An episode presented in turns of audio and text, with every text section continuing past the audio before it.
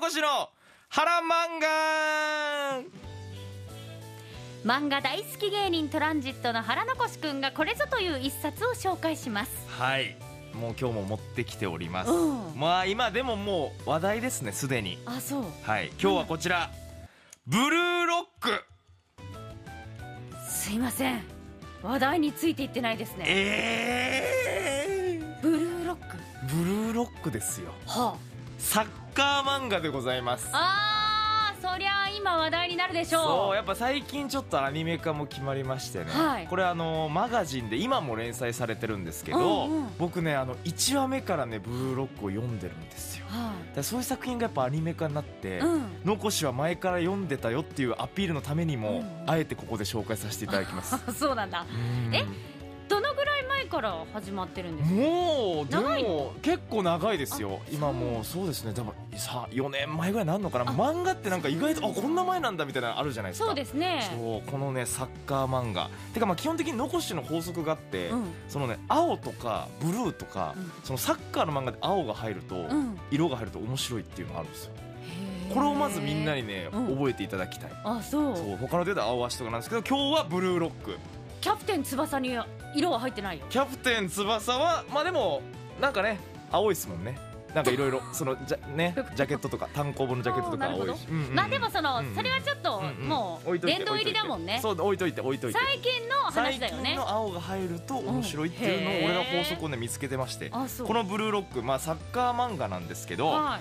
これがね非常になんて言ったらいいんだろうそのキャプテン翼って結構超次元サッカーじゃないですか、うんうん。このブルーロックはそのなんかちょっと超次元な部分と、うん。そのなんかリアル思考な部分のうん。バランスがね、うん。ちょうどいいんですよ。まさにピラミッド、黄金比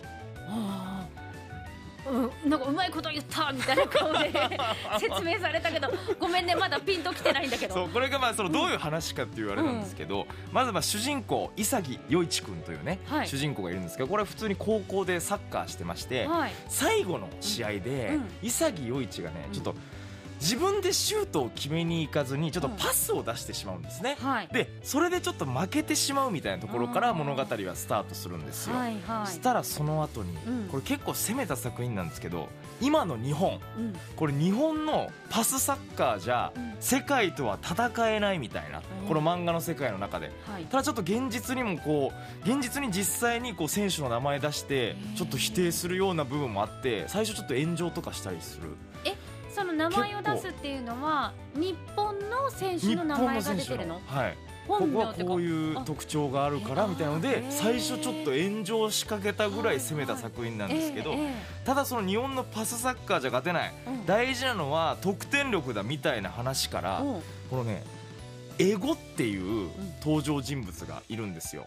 これがそのまあ主人公というかまあ監督的なポジションなんですけど、その方がブルーロックプロジェクトというねはい。これどういうプロジェクトかというと、うん。あのフォワードをうん。300人集めるんですよ。はい。でフォワードってやっぱ点取り屋じゃないですか、えってことはエゴイストの塊だと。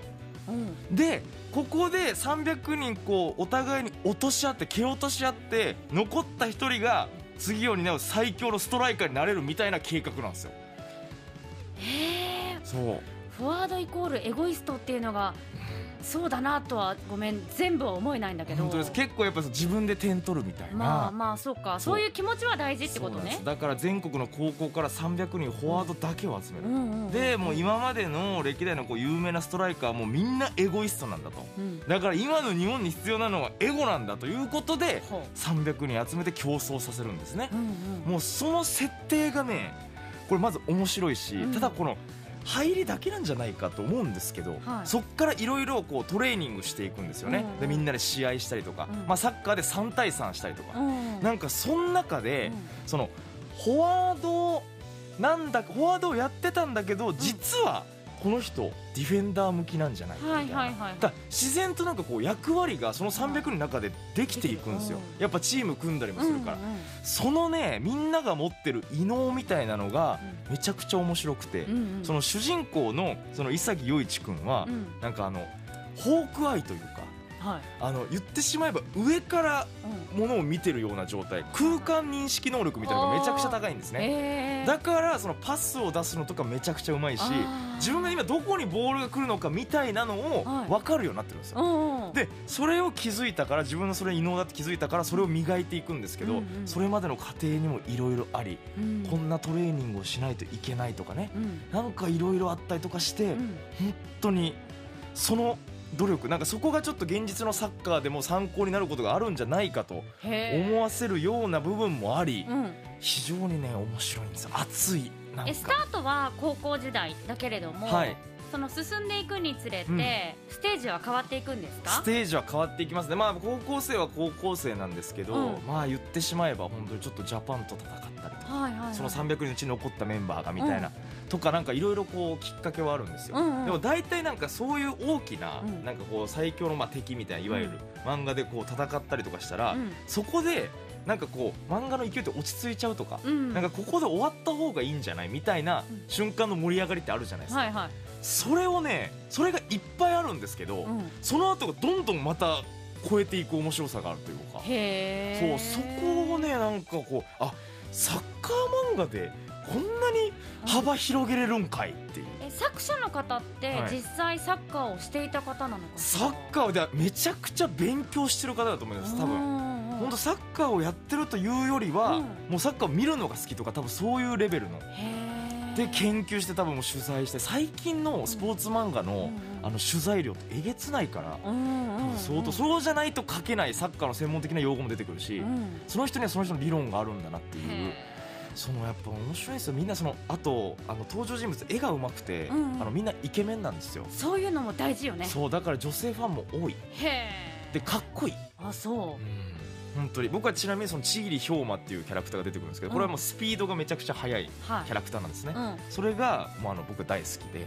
あなた主人公じゃなくてちょっと違う役が好きになるよね、僕本当あのどっちかというと悟空よりベジータ派なんで。わかりやすいね。その理論なんですね。やっぱその相棒みたいなやつを好きになっちゃうっていうのがあるんですよ、はいはいうんうん。ただ本当やっぱそれぞれのこう面白いあこんな能力持ってるんだこいつはとか、うん。あこんなかっこいいのにこんな感じなんだとか、うんうん。なんかいろいろあってサッカーを知らない人でもすごい分かりやすく書いてくれてるから面白いんじゃないかなという。